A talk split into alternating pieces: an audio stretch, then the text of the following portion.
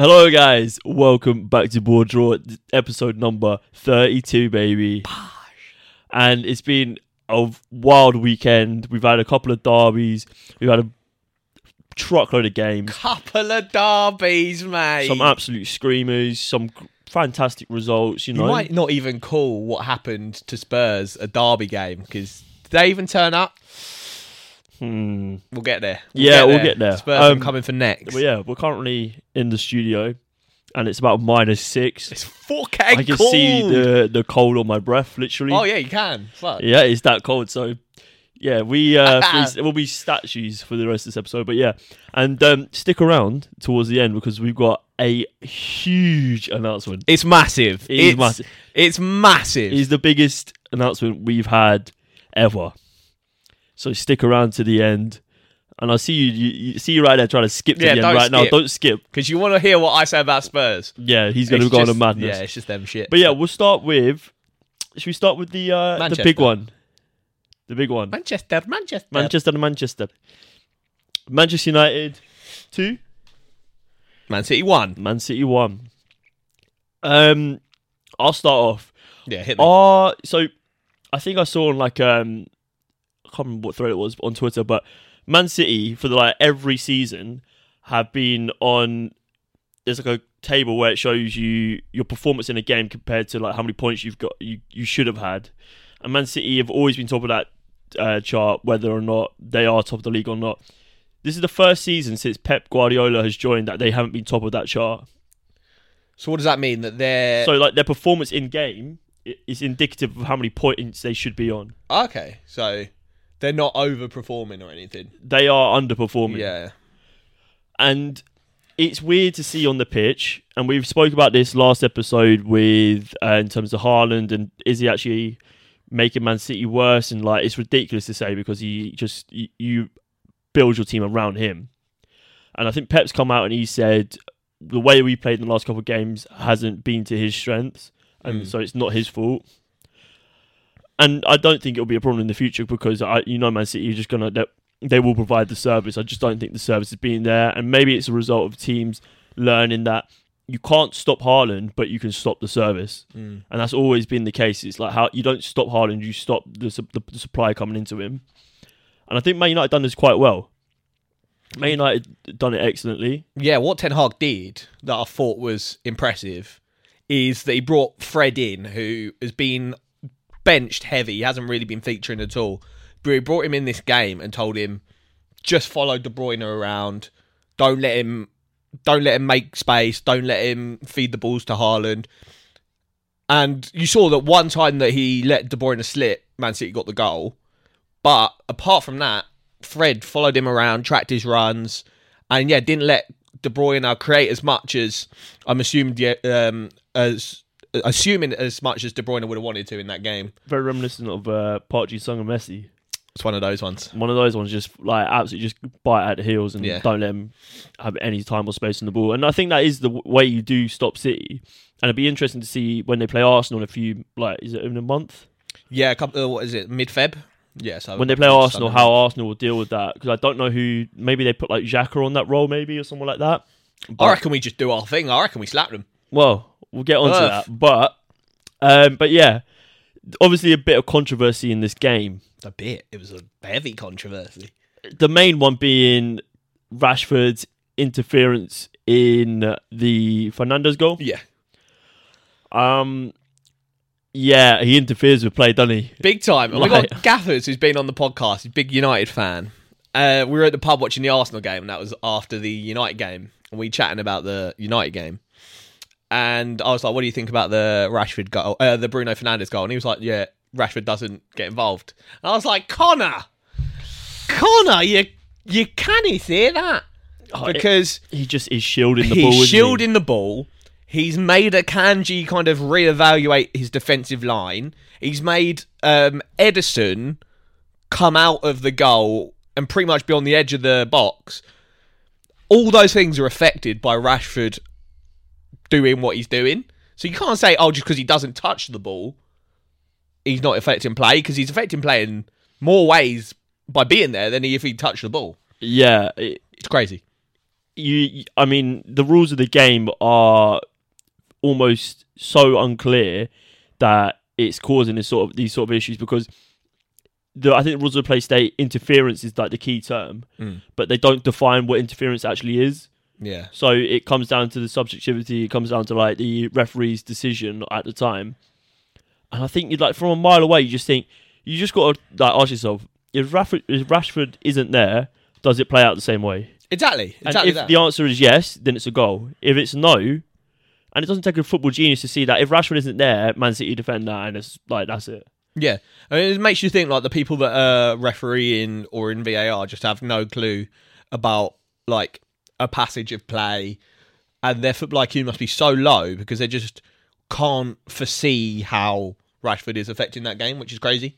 Yeah, no, it's, I I think it's borderline uh, scandalous. But I fucking love it because that put Arsenal even more points clear. Yeah, and so Man United have been until last night anyway. A lot of people touting as dark horses for the uh, like surprise contenders for the Premier League, maybe. Yeah, Gary Arsenal. Neville had them finishing above Arsenal even still. They said uh, he said Man City's still going to win the league. Man United second, Arsenal third. Uh, Do you know what? I think that is ridiculous to say, but Gary's a scumbag. there is there is a bit of me where I think I, I am just waiting for the Arsenal blip. I'm waiting for it to come crashing down, but they're proving me wrong week in week out. We're built But however, days. however, I mean, Gary and you could put your words where your mouth is, Gary, come on the pod. and uh, because you are playing this weekend. We are, we are. And that that that is a very exciting game. Two very hot informed teams. But like you said, Man United last night played Crystal Palace. Palace put pressure on them. Yeah, And Man United looked yeah. comfortable most of the game, but you could tell that while it was one 0 Palace got more and more confident that they could get a late equaliser. I mean, and nothing was coming. yeah, De Gea made a? Yeah. couple of nice saves, and um, yeah, you kind of saw in the game that Crystal Palace were losing ideas, but Olise with an absolutely belting free kick at the, The- end of the game, That was like the most perfect free kick you can possibly. and he didn't imagine. even celebrate the fucking hooligan. He, he he recycled the uh, Mario Balotelli quote, didn't he? Oh, what? Something about postmen? Yeah, uh, he's got asked why I didn't celebrate. He says, "Does a uh, postman celebrate when he delivers the post?" elite, elite mentality. Yeah, I, But- like, I back it. Recycling quotes though. yeah, and big, big um, L for Man United is that Casemiro got a book in, so he won't be available for the Arsenal game. yeah, that is massive because Casemiro has been probably unequivocally the best. Yeah, him and DM. Rashford. Uh, oh yeah, oh, the best DM in the league, followed up closely by Partey Hmm. and maybe But yeah, Casemiro and Rashford, uh, the two that I'd say are carrying Man United at the moment. yeah, I would agree. I thought about Weghorst, you could see what he was there to do, Yeah, but I don't think he's gonna. I don't think. He, I think Rashford through the middle was a better play. I think he'll get a couple of goals, but I don't think he's at the level United need to if they want to compete for the Prem. I know he's only a loan signing, and so it just fills a hole for the time being. But if they want to compete for the Prem, I think they should have done more. Which I think that kind of tells you where their head at head is at in terms of what they want to do this season. I think for them it is just get top four and then build on it. I mean, if you look at where they come from, though, I that is that is that is a brilliant finish. Especially when you look at Chelsea, You spent now six hundred million Well- in the space of six months. We're not actually talking about Chelsea in this pod, but I'm going to add a little bit at the end because they're a disgrace. They are disgusting. I hate them. Um, but yeah, I mean, if you, and they're also competing against the likes of like Liverpool, who Yeah. have had like like several ninety plus point finishes without even winning the league in the last like several Yeah. seasons. Um, and they're competing against them for like top four, and the likes of Newcastle as well. Yeah. So you say City and Arsenal are probably thirties now, but yeah, and then Tottenham as well. So like the the competition for top four is It's massive, yeah, and you've yeah, got yeah. basically two places on um, on sale. Yeah. So yeah, it's going to be interesting to see. But yeah, like you say, I don't think Valverde is the answer. But what I do think he does is give you a different kind of option. Yeah. If the game isn't going for you, you can bring him on, and if the game is not going for you, but he's starting, take him off, and you bring on someone like Martial, or you put Rashford centrally. I, I think I prefer Rashford in the central role though. But he is quite good at coming in off the left hand side. Yeah, I prefer him on the wide areas. Yeah, I mean, but you have that option now. You're not like relying Yeah. on Martial just to sort of like I heard get uh, injured. Jadon Sancho is back in training as well. Jadon Sancho. I mean, I would like to see him starting over Antony. Big time. I I slate Antony enough, and I think the last episode I slated him, and then he immediately scored kind of a bit of a screamer from the edge of the box. Can't remember who again. I think Charlton. You can tell he is techie. I think that's all he is. He's But- just like one of those like yoga. source, no substance. He's just like a joga bonito player that just should go play like futsal or something. But like he, you watch him, and you can tell like technically he is excellent. Like his, his touch and his Hmm. ability on the ball is fantastic. But he doesn't ever take on players. I just don't think he's cut out for the Prem. He needs to play in like Serie A or something, or go play futsal. Because I swear down, he just. If I was a defender, I'd just clamp him every game. He's so easy to just get close to and muscle off the ball because he just doesn't beat you for pace. He's not that quick, and he just recycles the ball too much. He's, He's not got a direct enough. decent left foot though. He like he does score a couple of good goals, but he also sends a few wayward. It, so I would like to see them bring in someone a bit more consistent, a bit someone a bit more direct, Yeah, someone in the esque of Jadon Sancho. I'd like to see that work out for him, especially as well because he's English and yeah. well- could be. and we know what he's good. And what he was doing at Dortmund was different levels, mate. Yeah. I, I, the drop off's crazy. I hopefully he gets back to good form, but not whilst I mean, we've seen a lot it. of English players that drop off like heavy. Like look at Trent, absolutely dumpstered by Mitoma. Yeah, oh, we'll get onto that. That was. He needs to go study a PhD in defending because that was something else. Yeah, Uh, you look at Dele Alli as well. He fell off hard. yeah. He's never coming back, is he? Jarrod Bowen's had a bit Jarrod of a Bowen's having a stinker. stinker. Yeah. yeah, I mean, like a lot of English players, man. Maybe we'll highlight them because they're English, but So I want to talk about Man City before we move on to the Arsenal Spurs game. They had one shot on target this game. What do you think if you're Pep Guardiola? So they're playing Spurs tonight. I think lineups will come out in a bit actually. Um, if you're Pep, what do you do to kind of get this attack firing again? I Ditch mean, Haaland, keep Haaland. I think you keep Benzema. Haaland. If Haaland's fit, you play him. Mm, I don't know if they know what their best starting lineup is. yeah, which is a problem. I don't know whether they think. I, I quite like Bernardo Silva in a central role.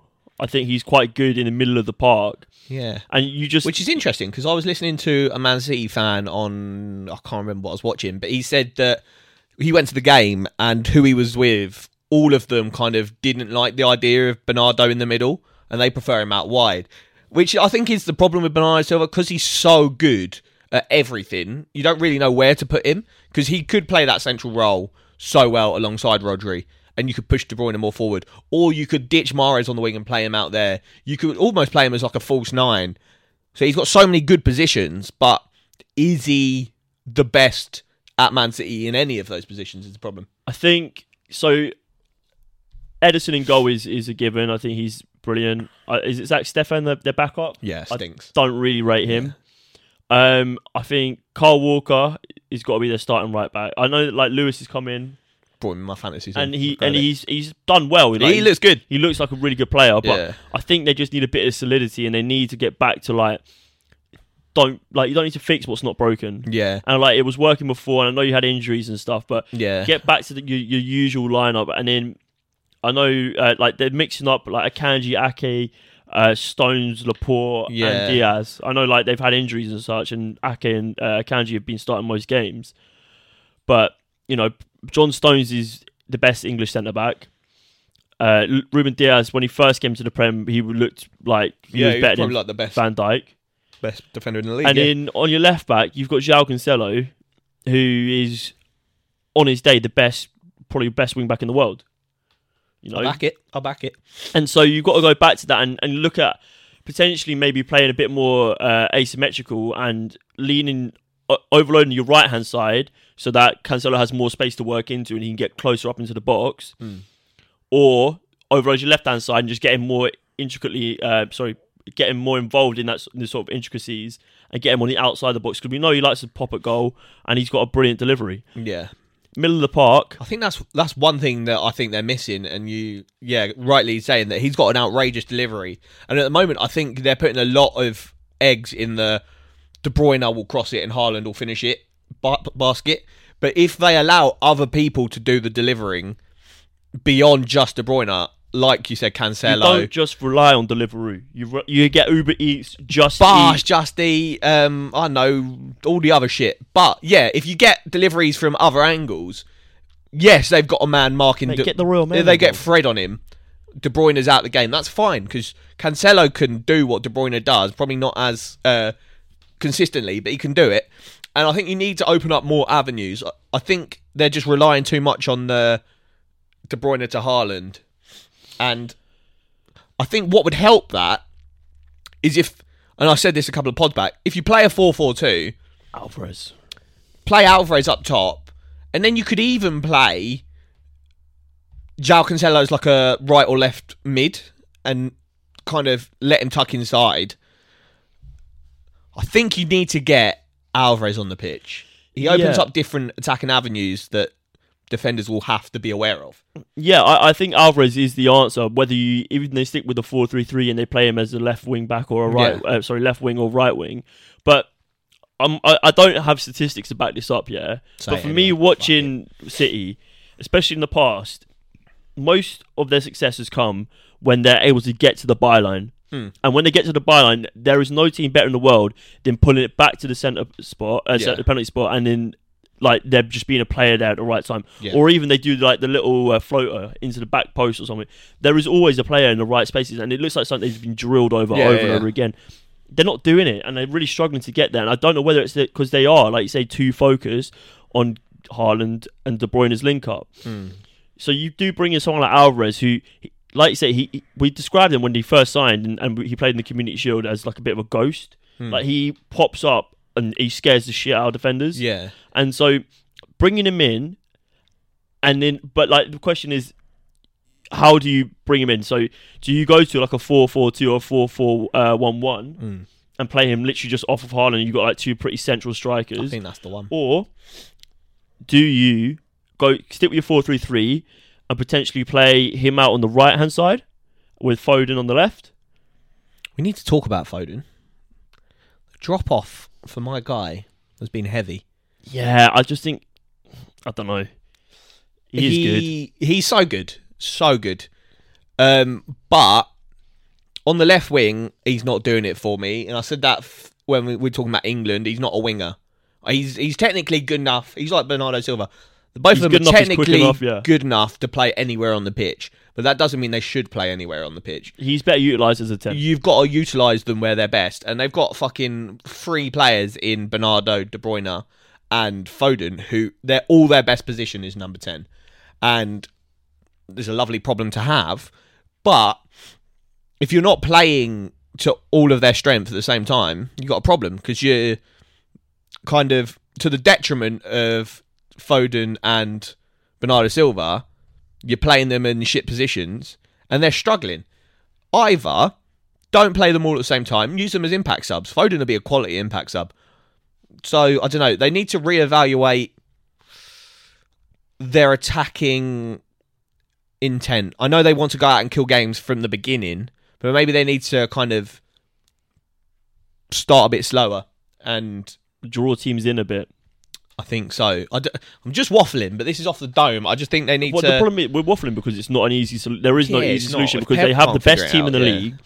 They have the best striker in the world, and they've they've had a couple rough games, and suddenly we're looking at them and being like, are they not as good as they used to be? And yeah. chances are they probably had a spell like this last season where they had a bit of a wobble and they come through it and the chances are they'll do it again like Yeah. we're, we're 25 minutes out from the teams being released for uh, the spurs city game and they could go on tonight and win this game and then we're going to look back on this episode and look fucking stupid Yeah, that's true. so we, won't, we won't wa- waffle on about city too much No, I think it's just got it to a stage to now. be had. Yeah, teams are just too used to being dominated by City. So most teams' go-to plan now is sit back, and City are struggling a bit more with that than they used to.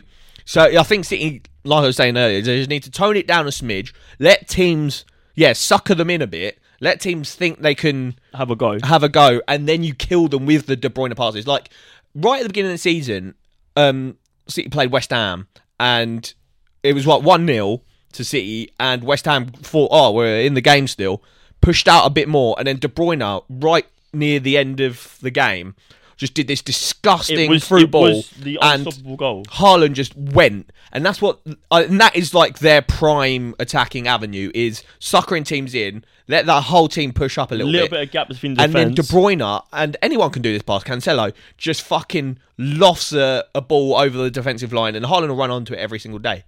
But teams have stopped pushing up because they're like, "Fuck me, City are just going to dominate us." Let them get a bit excited, and then you kill them. City let teams come at you. Just tempt them in, tempt them in, sucker them in, sucker them in, baby. We'll be back in a minute. And it's Arsenal. Arsenal FC. We They are the best by team in North far The greatest team. I'll stop there. Yeah, top of the league. Flying. Just- Flying. what was it, 2 0? We said Yeah. uh, form goes out the window. If anything, form was slap bang up against the window. Arsenal, flying form, continued to fly. Spurs, absolute horseshit. And they still were horseshit. I, like so we went out in London to watch this game. I was shitting from it. the off, yeah. I was nervous. I think Sky were But- doing like they did a piece about Harry Kane about him being phenomenal in the derby, and I was thinking Yeah. it's what we said on the podcast a week before. Like he could turn up. He was nowhere to be found. He But, got like- pocketed by, I want to say, one of the most underrated defenders in the Premier League. Gabriel. I know everyone's talking about Saliba because he's young and we paid a lot from it for him and he's just come back into the team and everyone was like, oh, is he going to leave Arsenal? Blah, blah, blah. And everyone was like, he's the missing piece. But Gabriel this season, I think, has hit a whole new level and I think he's one of the best defenders in the Prem. He's a little bit rash, but that He's is good in the he's good in the opposition box as well. that's perfectly coupled with Saliba, who isn't rash at all. So if Gabriel goes to close down, Saliba's always there to cover, and that's where Spurs are lacking because they got that donut in defence, um, Romero, who is rash like Gabriel. No, he's more rash than anyone. He's more rash than Gabriel, but he's an absolute donut because he pushes up all the time because he thinks, oh yeah, I'll set the tone by making a clamping tackle. Will get himself a yellow in the first minute, and then everyone's like, oh, we can't fucking do anything now. And he'll always push forward and leave space behind him. And as we've established many a time, Spurs' fullbacks are dog shit. So if he pushes forward, it's so easy to go round him and so easy to go through Spurs' defence. yeah, Spurs. Um, just simply put, they're shit. They're horse Um, shit. I, I like the whole game. Yeah, I was just looking, and the way they defend is so flat. They set up in this, like this sort of like three four three formation, but it's not a three four. It is a flat five at the back. You don't get your wingers involved. Son, Kulusevski, and, Ka- and Kane are isolated to. They might as well be at the top of Mount Everest, mate, Hmm. because you're never going to find them. Højbjerg, he's he's not a bad player. He he's is very average. nowhere near good enough to run a double pivot by himself. they lack any sort of creativity Yeah. up until the final third. You need to be like a world class midfielder to compete against like teams that play three in the middle. If you're a two, I'm talking like Toni Kroos and Modric. I'm talking like I don't know Busquets on his own. Sometimes elite elite level players can play like a man down in the midfield. Højbjerg and Skip, Højbjerg and Papi. Matistar, Ho- Højbjerg and um, Bentancur. Those as a double No are just nowhere near good enough to play as a double by themselves. But so like if they play in a double, right? You if you play a double pivot in the middle, you don't play through the middle. That that is the be all end all of it. Unless you uh, do have a Toni Kroos and Modric, Hmm. because you're not going to have the time. They're going to press you hard. That is your that is the pressing trigger of the. uh I to say the enemy team, the opposition. Enemy team inbound. But Spurs, they have no, they have no idea what they are doing. They they are just set. They're set up to be difficult to beat, but they're not, Yeah, and they have no passage of play. There is no identity in this Spurs team. You watch it, and it is the most dull football ever. I could put like. I could get uh, like eleven, like twenty 11 year olds. dead mate. nans. I could get eleven of our mates, yeah, and put them on a pitch. And I'm Do we have pretty 11 sure mates? well, we could get someone off Twitter, but yeah, we could literally get eleven random people, yeah, And I'm Genuinely. sure, I'm sure they would have more attacking identity than this team because you brought in the likes of Perisic, you got the likes of Sessegnon, you got the likes of Emerson Royal. Right, Perisic is the standout there. Get him involved.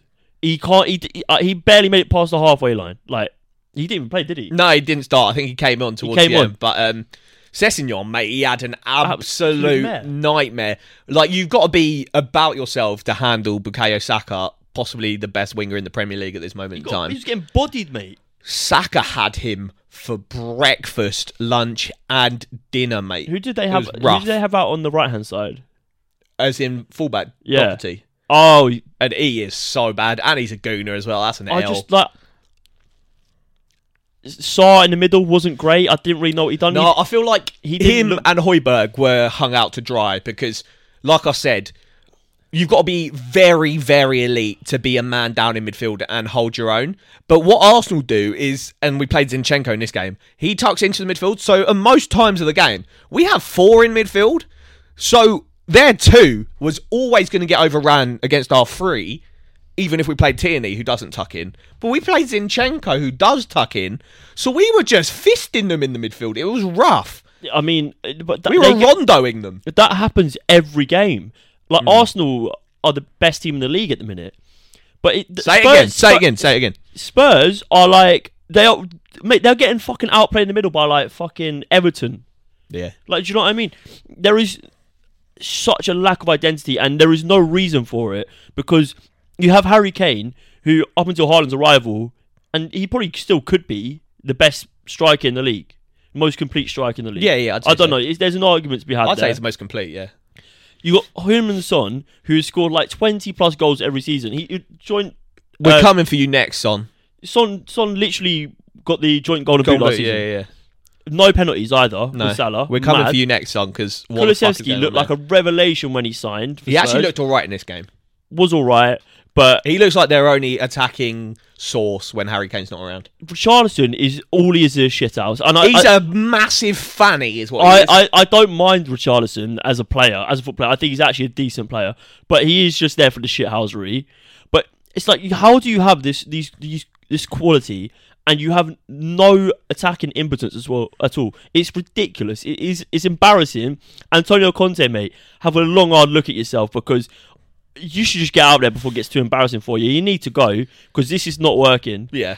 You- I, mate, you could take any League One manager, yeah, and fucking get him in this job, and they would probably end up with a mid-table. I genuinely reckon 19, the other 19 Prem managers do a better job. I think Frank Spurs- Lampard does a better job with this Conte. Spurs team. It's so dire. And yeah, like we Is, said, it, stu- is it stubbornness though that he's yeah, not it- reverting? the system? stubbornness to not change a formation, which is weird because so his three at the back formation, I don't know if you remember, stemmed from when he was a Chelsea manager and Chelsea played Arsenal and we battered them 3 0 in the first half and they were playing four at the back. So at half time, he reverted to a three at the back um, and then continued that for the rest of the season. That's how they won the Prem. And I don't know if that's what's brought him success, and then he did the same at Inter Milan. That he's so adamant that this is the only way he can play. But mate, you But look at the difference in quality of the defensive units he Exactly had that. in the midfield. It is it is night and day. Like I'm not being funny here, but none of the the Spurs' back three, none of their wing uh, wing backs, and none of their midfield get into any of the top. They don't get into. The, I, No. I, I reckon they don't even get into the Newcastle side. They probably don't get into the United side. Definitely don't get into the Arsenal side. Get nowhere near Cities. And they probably wouldn't get into like Liverpool side. Yeah. Like, they are so average, And I you're forcing like ten of them on the pitch. Uh, It stems, like you said, from the shocking, shocking back three, and then, like we said, mate, as well. a couple of times, and I think this is going to be the highlight for Spurs. Any take home, take home this Højbjerg and any. It's, Højbjerg seems to always be in that team, and then whoever he's partnered with is never going to work as a two. They are just not technically good enough, not, not athletic, athletic enough. When Conte won the league with the Chelsea team, he had, if I remember correctly, Cesc Fabregas in midfield and then N'Golo Kante. So that is one of the most technically gifted players the game's ever seen in Cesc Fabregas, and then probably the most athletic runner the game has ever seen in N'Golo Kante. And then in Inter Milan, if I remember correctly, pretty sure they have Barella, who is technically top tier and athletic as fuck, and Brozovic, who is a Destroyer. a destroyer, so good. That they're all four of those are world class players. Spurs, If- if they are- if they are, no world class midfielders. if you say the Cesc and Kante is like the top S tier, yeah, and Barella and Brozovic are probably a tier below them. Højbjerg Spurs- and fucking anyone else E, F, probably E G. or F. Yeah, Yeah, it's so nowhere bad. near. So if I was Spurs, I know there's like talk about the transfer budget is non-existent. They're worried about um, Kane leaving. They're worried about Conte leaving. Fucking, if you're gonna keep Conte and gonna lose Kane, sell Kane. Use that money buy two world-class centre mids. Don't matter who. You could go fucking buy Milinkovic Savic. You could go buy Barella. You could go buy Sandro Tonali from AC Milan. You could go buy genuinely. I think Kessie needs to leave Barcelona. He's quality. Get him. There's so many man. All you need to do is buy some good centre mids. Because I don't rate Romero, but Spurs fans seem to suck his dick at any opportunity. So he must be an okay defender I don't think he's that bad. keep him. Eric Dier on his day is okay. Ben Davies is old, he's shit. Get rid of him and get another defender in. That's all that sorted. And then for the love of God, let's move on from Hugo Lloris. Mate, that game, the Arsenal game, mate. Waste man. You in a North London derby, let, like any game, let alone the North London derby. Saka puts the ball into the like. It, it wasn't even a- like it wasn't even like a really powerful like. No, that's what a lot of the commentators were like. Oh, the power got him. I don't. Uh, I don't want to blame He- him, he mate. like- it was like a standard Premier League kick. It was wasn't hard. It wasn't even a shot. I think Saka just tried to cross it and miss I think you it. give every starting Premier League goalkeeper, yeah, that opportunity, and every single one of them clears it away. It was genuinely harder to do what he did. I he could have just re- stood there like De Gea did with his hand on the post, Yeah. taking it in the head, and it would have gone off for a, a, a- a corner. It was it was like Baffling. and it set the tone for the game because it was just Yeah, it- you never you, like get to half time at nil nil if, if you're Yeah. Spurs get to half time at nil nil because that way you're still in the game and anything can happen in the second Yeah. half. Something like that so early on. You're absolutely just- right. And like right before that as well, um, they were passing it around the back, and Nketiah was pressing him, and he almost got tackled by Nketiah, and then spooned a clearance off the pitch. And like you said, he's just so risky around the kind of playing out from the back dynamic, and then. He's just not a good goalkeeper, so He's shit, mate. He's, he's just breeding uncertainty from the back, and When you've got the shit backline with exactly the shit when goalkeeper, you've got just a nightmare of mistakes any any switch up would be good because you just need to start reducing the mistakes. And i like it back to arsenal. Leno unlike Lloris, is a good goalkeeper but dodgy playing out from the back. in him. has mistakes in him. So we got rid of him. Mustafi Sokratis david luiz. They're not great defenders. David luiz is all right. But they have mistakes in them. Big elite teams these days, they it's all just analysis of it's like cost effectiveness kind of thing. Are they cost effective? Is he a good enough defender to warrant the mistakes that he provides? All the Spurs ones just aren't. Whereas like say Van Dijk had a mistake in him, he would warrant that mistake because he's elite in so many other aspects of his game. if you have an elite ball playing defender who is who can start attacks with one ball from Yeah. that, that sort of or like he, he can I don't know like marauding defender like when you had uh, John Stones and Maguire Exactly. at the World Cup they they facilitate that sort of risk Yeah. of 100%. mistake and because that's they what bring so Pep much must more. have seen in John Stones because at Everton he was still raw, but Pep must have seen the way John Stones, like you said, used to maraud out of defence, and his like ball playing ability was elite, but he had a lot of mistakes in him. But Pep must have seen, yes, this guy, if we can start reducing the mistakes that he makes, will become an elite defender. Whereas these Spurs players, they haven't even got the like things that will like redemptive quality redemptive qualities, that's not the word. Redeeming qualities. They haven't got those qualities to make them worthwhile for their mistakes. So just just fucking bin them off. Just to cancel out the mistakes. wrap up this Spurs segment Yeah, sorry, I'm on their the demolition of Spurs by Rosario Perone. Oh, love it. Um, Antonio Conte as a manager strikes me as someone who has a lot of balls, big, big, big balls, Italian balls. big Italian meat balls, yeah.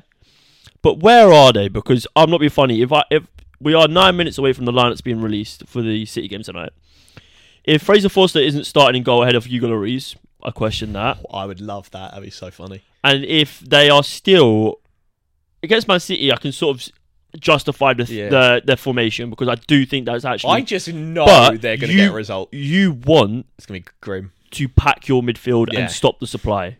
Yeah. And I almost feel like it's harder for three defenders to track Haaland than it is for two because You just rely on someone you, else you it. will always be when it's two, you're going to think, "Oh, this is my job," Yeah. and sometimes you end up doubling up. Yeah. Three, you're like you're, less worried. You're less yeah, on you're it. like, oh, he might. You're be gonna switch him. up. Yeah, exactly. You can't. You're not like it's going to go bad if you if you start with the three at the back.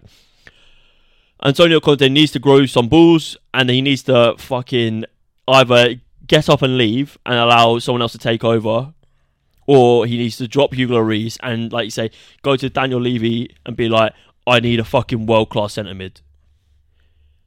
But Levy's to turn around and go, "We actually bought you and Jed Spence as well, and like all these players." So, yeah, I don't know. It's a weird one, but yeah, Spurs a bit stinky, and it is what it is. And will it turn around? Probably not. You love to see it. Fuck Spurs. Fuck all them Antonio man. Conte, Antonio Conte.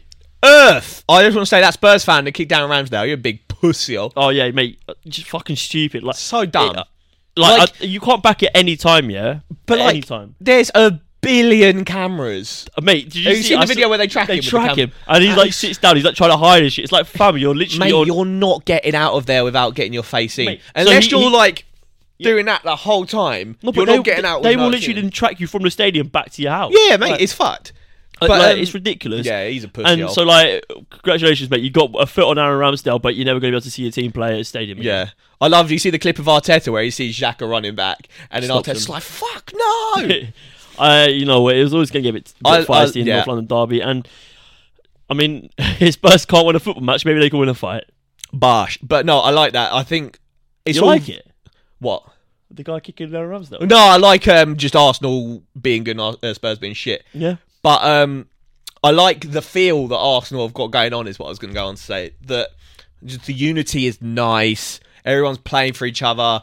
Um, Nketiah, I think he's had another quality game. I know he didn't get on the score sheet and he missed a couple of chances, but the way he kind of ran the line against three centre backs that are all like kind of bigger and beefier than him, he had them all on toast at different points in the game, and I think he's proven to be a very, very good filling for Gabriel Jesus. I mean, yeah, like every cloud, and he's he's certainly been that silver lining so far.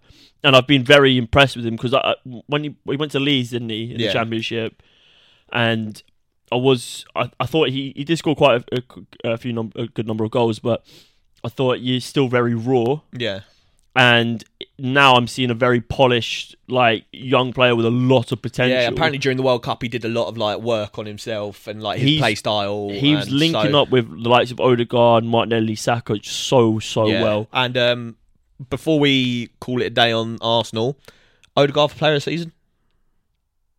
He's the Uh, highest scoring midfielder in the Prem. Uh, captaining the team that's top of the league. Just turned Player of the Month. Haaland's got 23 goals in like Oh, it's a games. pussy old man. They're second in the league. Um, he hasn't scored in I three. don't know, though, but, like- Odegaard scored more goals since the turn of the World Cup than Haaland. I feel like Odegaard though is ghosted in more games than the likes of Martinelli or Saka. I think Saka would be my my pick. Nah, Odegaard for me is Arsenal's best player at the moment. Fair enough. But At the moment, that's a as at the very, moment. very good problem to have. Over the course could of have, the season though, you could have three or four players up for Player of the Season. I can't imagine Arsenal have had a player nominated for Player of the Season in like probably like nine or ten Sanchez. years. Yeah. Or Well, actually, I forgot about. Oh, I think even when Aubameyang was good, he probably wasn't in Player of yeah, the but Season. when he was but- like for the Golden Boot, he won the Golden Boot, didn't he? Yeah. That season when it was like him, Kane, and Mane. No, I think it was Salah, Salah. Salah, Mane, and Aubameyang. was it all Kane. three of them? Yeah. Oh, okay. Yeah, long time ago now though. But yeah, just it's, And then maybe Sanchez before that. it's all bloody juicy at Arsenal. at the yeah, moment. mate, it's all good. A bit going a bit too well, maybe. I'm getting a little bit too big for my boots. Who knows? But yeah, let's uh, cut Roz off now. Brighton are very good. They. Derby ball is in full effect. Liverpool is shit. Let's move on. Bosh. Um, I say Bosh a lot. Big John, get on the pod. Um, Greek boss. Yamas boss. Yeah, De Zerbi. Are you you think when Brighton lost Potter, you're like, oh, They lost the magic. they lost the magic. This guy is gonna take all the gems. But no, they're such a well-run club, which I think is is nice to see for teams like QPR or like teams in the Championship or lower down the Premier We will never be well run.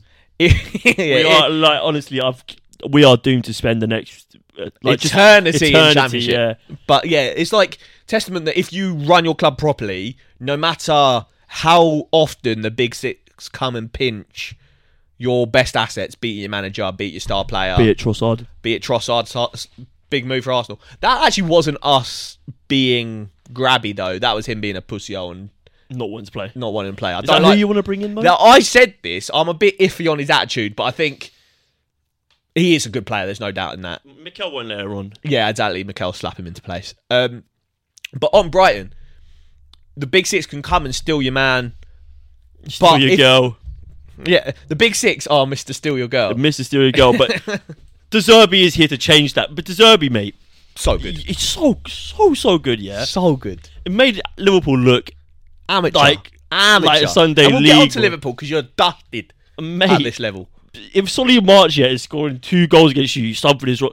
You see, they've gone back into change room. It's Solly March, Solly March, Solly, Solly March. I, I thought Solly March, he was like sort of like a. Do you remember uh, Oliver Burke? yeah, yeah. Sort of that sort of player. Like Just- Oliver Burke has the weirdest like career tra- like transitions ever. Like look, look up some of the clubs he's played for. It's just weird. But Yeah. Solly March had a great game. He Solly scored March the second goal was brilliant. Solly March for England? Absolutely not. Oh! But He's cooking, though. mate, they've got the likes of like Adam Lallana and Welbeck Yeah. cooking. Like That's true. honestly, their team is just like a who's who of Premier League start? rejects. No, I don't think because he so. hasn't started recently. No, he Like, doesn't start his anymore. injury. Yeah, yeah. Like Tariq Lamptey, like two seasons ago, was their best player, stand-up player, crying for, out for him for England, crying out for him to go to a Big Six team. Can't even get in the team now. They're playing yeah. so well. Yeah. Deserved balls in full effect. Liverpool can get near him. They were embarrassed. Yeah. What I've seen that De Zerbi does, I saw a video on Twitter of someone analysing kind of like their build up and transition up the pitch. And in the most simple sense, it's just rondos the whole way up. Triangles, mate. It's just they build squares. So it's Levi Colwill who is Unbelievable. unbelievable and dunk, and then they get um Caicedo and Pascal Gross to drop in a bit, or Mac Allister, and they play just like this rondo between defense and attack, and then they'll switch the rondo out to the side, and it's a Estupiñán and Mitoma, and then the left-sided um, Levi Colwill and midfielder. Or then they'll push it up the pitch. So it's just like a 4-4-2 of rondos up and down the pitch. And it's so nice to see. I'll see if I can find the video on Twitter and I'll retweet it. So check out our social media it's just it's sexy to see that their style of play that looks so like attackive and quick and almost just second nature and it's it kind of all boils down to something as kind of not mundane but kind of as basic as just quick rondos so yeah shout out to Zerbi for kind of not even being here that long well how long's he been in there since maybe like November time maybe Yeah, a little bit probably, after yeah. and he's got straight in. You see managers that are taking fucking absolute light years to impart their philosophy. Potter. Potter.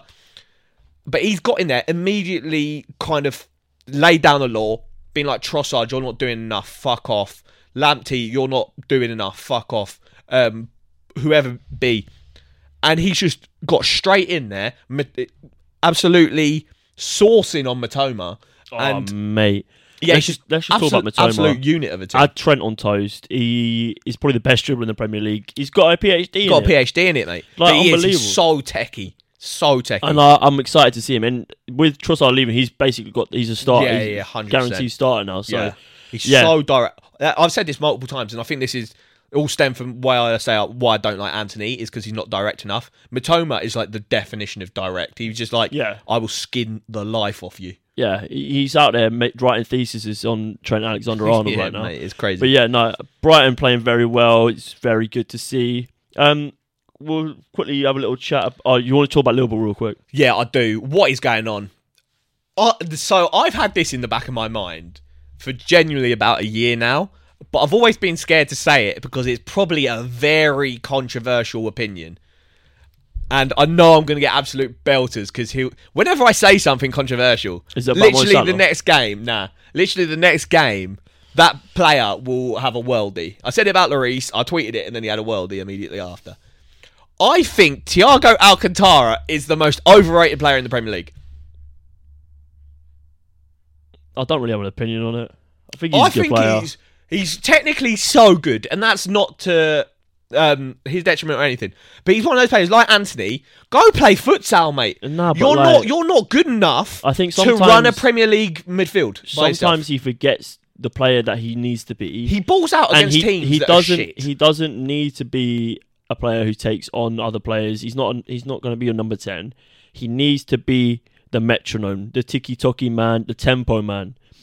But think he's, he's and so at the minute. I think Liverpool aren't playing to that, and they're asking him to do to look for like long balls and fucking. he tries too much on the ball, gets tackled too often, Yeah. and then will make a rash tackle to make up for it.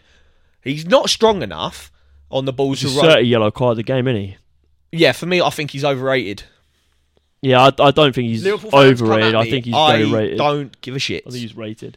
But yeah, I mean, Liverpool, Gakpo looked all right. Wasn't anything really particularly special about him. Still got the likes of Diaz to come back, um, Jota. Yeah, they are absolutely full to the brim with injuries. Van Dijk's out at the moment.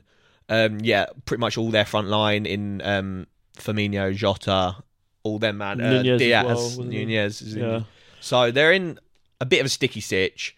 They do need some reinforcements in the midfield. Yeah, like um, who we were just talking about Spurs.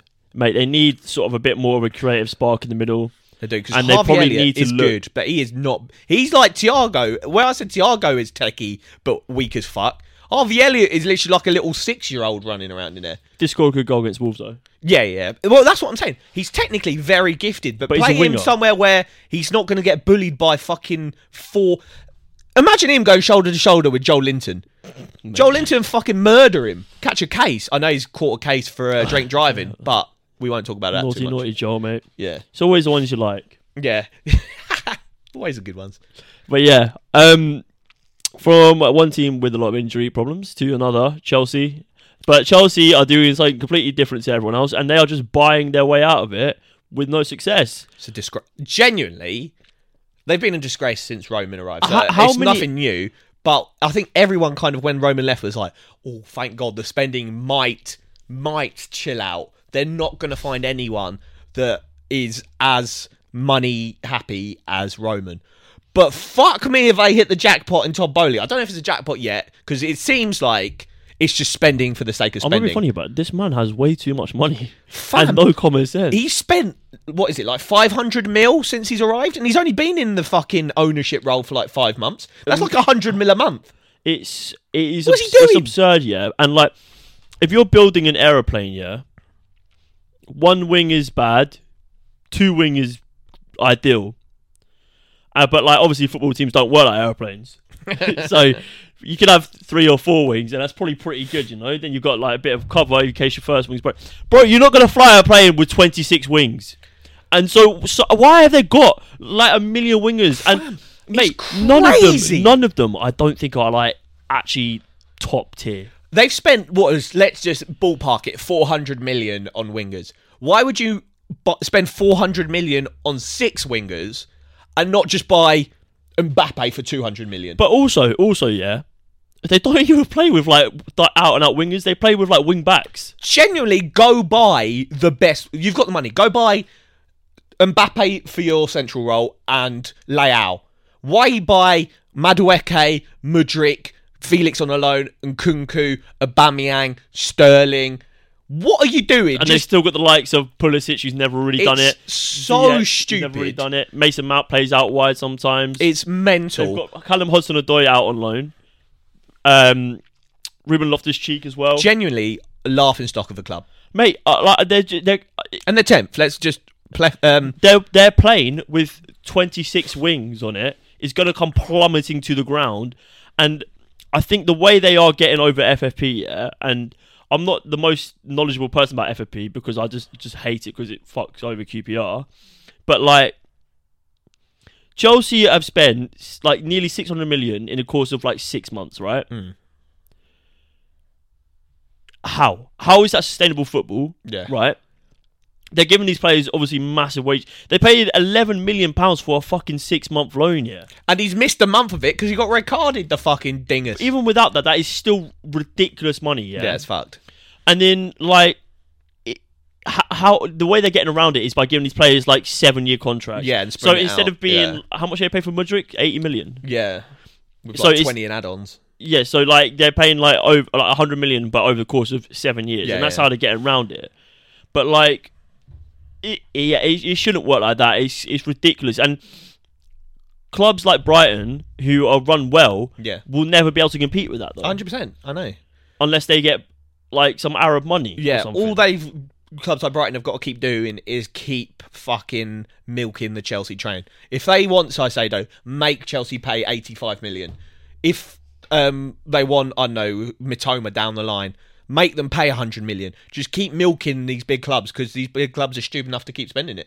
mate, and like and that's why I, yeah. I I always like used to hate Arsenal because we couldn't compete, Compete. financially. But I liked that we pulled out of the Madrid deal when it got to stupid money, and that's where I think Chelsea are growing into this laughing stock because they just don't know where to stop. Yeah, they, it's it's it's ridiculous, and I just continue to pray for their downfall. Yeah, you know the memes where it's like, "You must be sick if you're enjoying Chelsea's downfall," and then there's like people tweeting like me, like in hospital bed. Yeah, elite. Literally, as much as fuck Spurs, fuck Chelsea from the bottom of both our hearts. Yeah, I don't like you. Yeah. Um, should we go to the predictions? Yes, we've got predictions, and then, as we said at the beginning of the pod, very exciting times coming up for You the. get our predictions. I'm gonna find out if uh, The old ball Hugo draw. Lloris has been dropped. Come on, okay. So nah, he's captain. yeah, that's not. surp- And that, that's what I said about Harry Maggs and the pod way back when. When your shittest player is your captain, you're in a sticky sitch Mate, because it's- you can't drop. it, drop. gets worse. you Emerson Royal is starting. Oh mate, it's going to be a Romero, Dier, Davies, Perisic, Højbjerg, Bentancur, Kulusevski, Son, and Kane. So literally the lineup you'd expect. Alvarez is starting for City, Let's mate. go, let's go. Ederson, Lewis, Stones, Akanji, Ake. Come on. Also, Ake playing left back. I think he's Don't better as it. centre back, but he's not bad. It's not. it's not the worst. He's a very versatile player. Rodrigo, Gundogan, Grealish, Mahrez, Alvarez, Haaland, De oh. Bruyne on the bench. Oh fuck. De Bruyne on the bench. Cancelo on the bench. Foden on the bench. As we said though, when you've got a team that is full to the brim with attacking talent, you can ease the game. Especially if they know Spurs are going to defend it out. Having those man to come on late in the game is nice. So times. prediction time, and we start the weekend with an absolute belter of a game. Two of the biggest stinkers in the league at the moment. Liverpool hosting possibly the worst team in terms of just everything about them sucks in Chelsea. I, I don't want to even really talk about this game. I want to go for a one-all draw. One all draw. I'm going to go for a Liverpool win. I'm going to go 2 1. Okay, cool. Let's move on to the next one. cool. Two of the promoted sides this season, both Yeah. throwing up a little bit of a surprise here and there. Shout out Nottingham Forest, though. They're looking decent at the moment. I know we haven't spoken about them. They beat Leicester. Very good result. Apparently, put out feelers for uh, Chris Wood on loan. Yes. Shout out uh, Forest all over all the time. Love them Oh, yeah. guys. Love you guys. But um, yeah, they're on a bit of a resurgence. And we could say the absolute opposite for Bournemouth, who, since they made Gary O'Neill off, became yeah. official, is taken a bit of a downturn. So, bit of one of those. But yeah, um, I, I I think I might back Forest here. I'm gonna go for a one 0 Forest win. I like that. But how much do you like it? Enough to also say 1 0 Forest. Nice. We've got a team next in Leicester who it's not it. happening Yeah, they, they're struggling. against a team who have come off a fantastic result. Brighton are in- slapping them. Yeah, Brighton are gonna slap them. I'm gonna go for four one Brighton. 4 1 Brighton. I'm going to go 3 0 Brighton. Actually, I'm going to go 3 1 Brighton. Oh Yeah. fancy a Leicester goal in there. Southampton versus Villa, two ex Danny Ings clubs. You had some absolute belters for Southampton a while ago when we were saying Southampton and Everton were the two shittest teams. But since that, I think Southampton are on a run of three wins in a row. They beat Man City. Yeah, Nathan Jones is doing something. so mate. he's turned it up a little bit since he must have heard you dig him out and he's turned it up. Yeah, fair enough. He probably does listen to the podcast because that's, That's where, where he gets his tactical nous from. well, he's well, it's clearly working. but yeah, I mean, Unai Emery, Yeah. different caliber of manager to Nathan Jones, unfortunately. But they've just lost Danny Ings to West Ham. Yeah, Yeah. I don't know. I don't really like Villa's squad is a bit weird, but I think Emery's a good manager. Yeah, he is. Um, Southampton, mm, I'm I'm still not sure about. I'm still still not sure about. I'm going to go for a one-all draw. One all draw. I'm going to go for 1 0 Aston Villa. One 0 to the Aston Villains. Um, from the team Danny Ings played for to the team he's moving to. It's not confirmed yet, but it's, basically confirmed. Oh. Yeah, West Ham versus what? Stinky, stinky West Ham versus stinky, stinky Yeah. El Sakio. This is El Sakiko. El Sakio, mate. so, who you backing? Because I'm backing West Ham. I'm backing David Moyes, boys. 1-0 I'm going for a three-one West Ham. 3 Ham. 1. West Ham can't buy a goal, but they're about to. They just brought Danny Ings. He won't even start, but Moyes is on the phone and saying, make signings, but they signed Ings. Love to see it. I stole that off Twitter. Out, my guy. Crystal Palace, after a good result against United and a fairly decent performance against high flying Newcastle, this could be quite an interesting game at Selhurst Park. But I think Newcastle might have a bit too much for them. Alexander Isak back and firing. Yeah, I'm and I think for a 2-0. because this has come very quickly after their hard fought game against Man United, Yeah. I think Newcastle are going to have way too much for them. I'm going 2 0 Newcastle. I'm going to go 4 0 Newcastle. Oh, that's a big one. Yeah. Moving on to Sunday, we've got uh, a couple two o'clock kickoffs. We've got Leeds versus Brentford.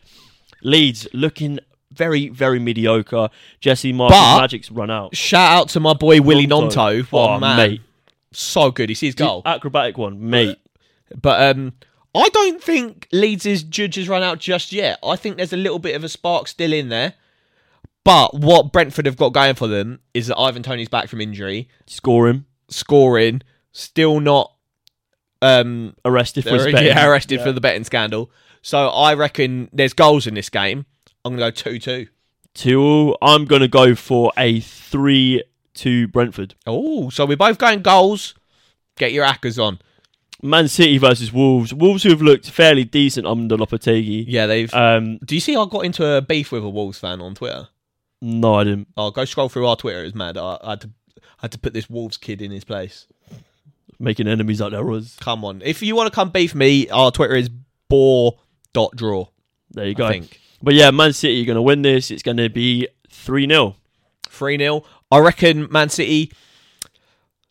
They're struggling, but I think Wolves. They're defensively resolute. I don't think there's going to be that many goals in it. I'm going to go two 0 Man City, 2 0 Man City. and then the big The one, big one. The, The big, big one to round out Sunday at the Emirates. Arsenal versus Man United. the two Probably- biggest clubs in England.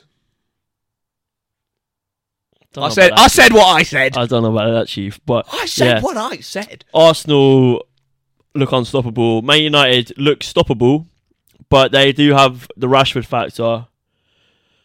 And Antony might be coming out for some revenge against Rosario. Yeah, so- actually, I bet. What's the thing? He scored against us as well already. So he's just that. He's that guy that will score against yeah, us. no Casemiro though, and It's one of those where Ten Hag came out and said, "We beat, like you said, we beat them once without him. We'll do it again." So I think that'll give them the fight that they can do it. But I think us losing to them, and that being our only loss of the season is going to spur us on so much. Us at home as well is different beast. Us with a four weeks rest over there, like three day rest. I think we're going to have way too much for them. I think we're going to do them three one. I'm going to go for a two one. I think they're going to get a bit of a taste of our own medicine after beating City. And that's 3 1 I think is reserved. I could go 4. Fuck it. I'm going 4 1 to the boys. Go 5 not that bad. You don't back your team now, do you?